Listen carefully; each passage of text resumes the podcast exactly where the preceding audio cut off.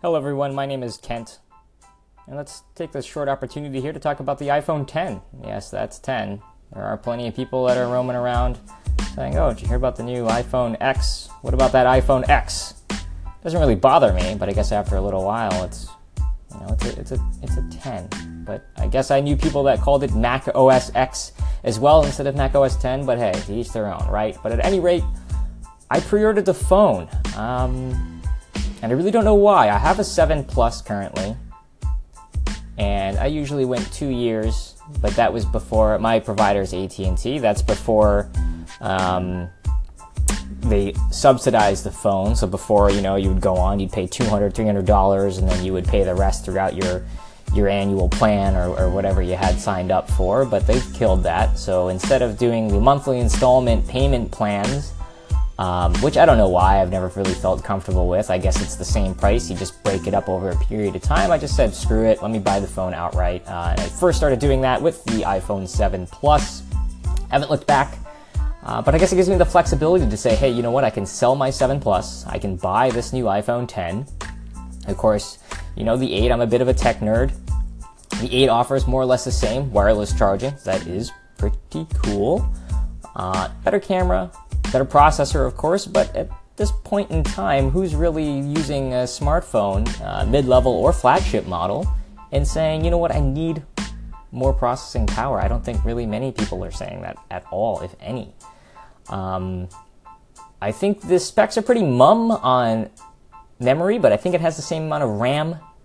So they've probably gone to, ooh, I hope I'm right on this, 3 gig variants, uh, the 7 Plus. The Plus series phones I know have more RAM uh, than the than the other models. But other than that, you know, the higher resolution screen going to 1080p, great. Uh, I guess the big thing that I'm excited about with the 10 is the OLED screen, so better color saturation. I'm almost debating whether or not I want to upgrade my Netflix plan uh, to include the HDR content, because of course the iPhone 10 is an HDR compatible screen, but I don't really know. Um, I don't really know if it's going to be worth it. There's not a lot of content available on HDR. I guess it's I might do it for a month just to be able to check it out and be like, oh, cool, look at these colors you can't see on really any other non-HDR display.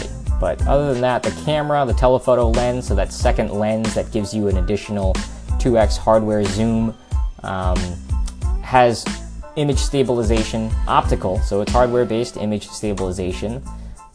That might be kind of cool, although I don't really think I ever found my, maybe once or twice I found, myself, I found myself saying, wow, it would be nice if the telephoto lens um, had some sort of stabilization because you zoom in and you try to take a picture or, or a video and it's kind of shaky as all hell. Really gives you, makes you have an appreciation for image stabilization in general. So I'm glad Apple picked up on that one. Kind of a shame they didn't put it in the 8 Plus though. Uh, I guess they just needed to stack the iPhone 10 spec sheet to make it seem like a worthwhile jump because for most people, we're talking an $1,100 investment. I mean, 64 gigs is uh, probably most for uh, enough for some people, but um, I was one of the people that had a 16 gig iPhone for the longest time, and I was like, oh man, I need more storage. And uh, I have 128 gig 7 Plus currently, and I don't even think I've filled 20, 25% of its capacity. So, again, not really necessary. I did pre order the 256 gig variant. Um, I actually forgot it was going on pre-order on Friday. On the Friday that uh, the pre-orders went live, and it was like 3:30 a.m. and I pre-ordered it and ended up with a first week of December delivery date.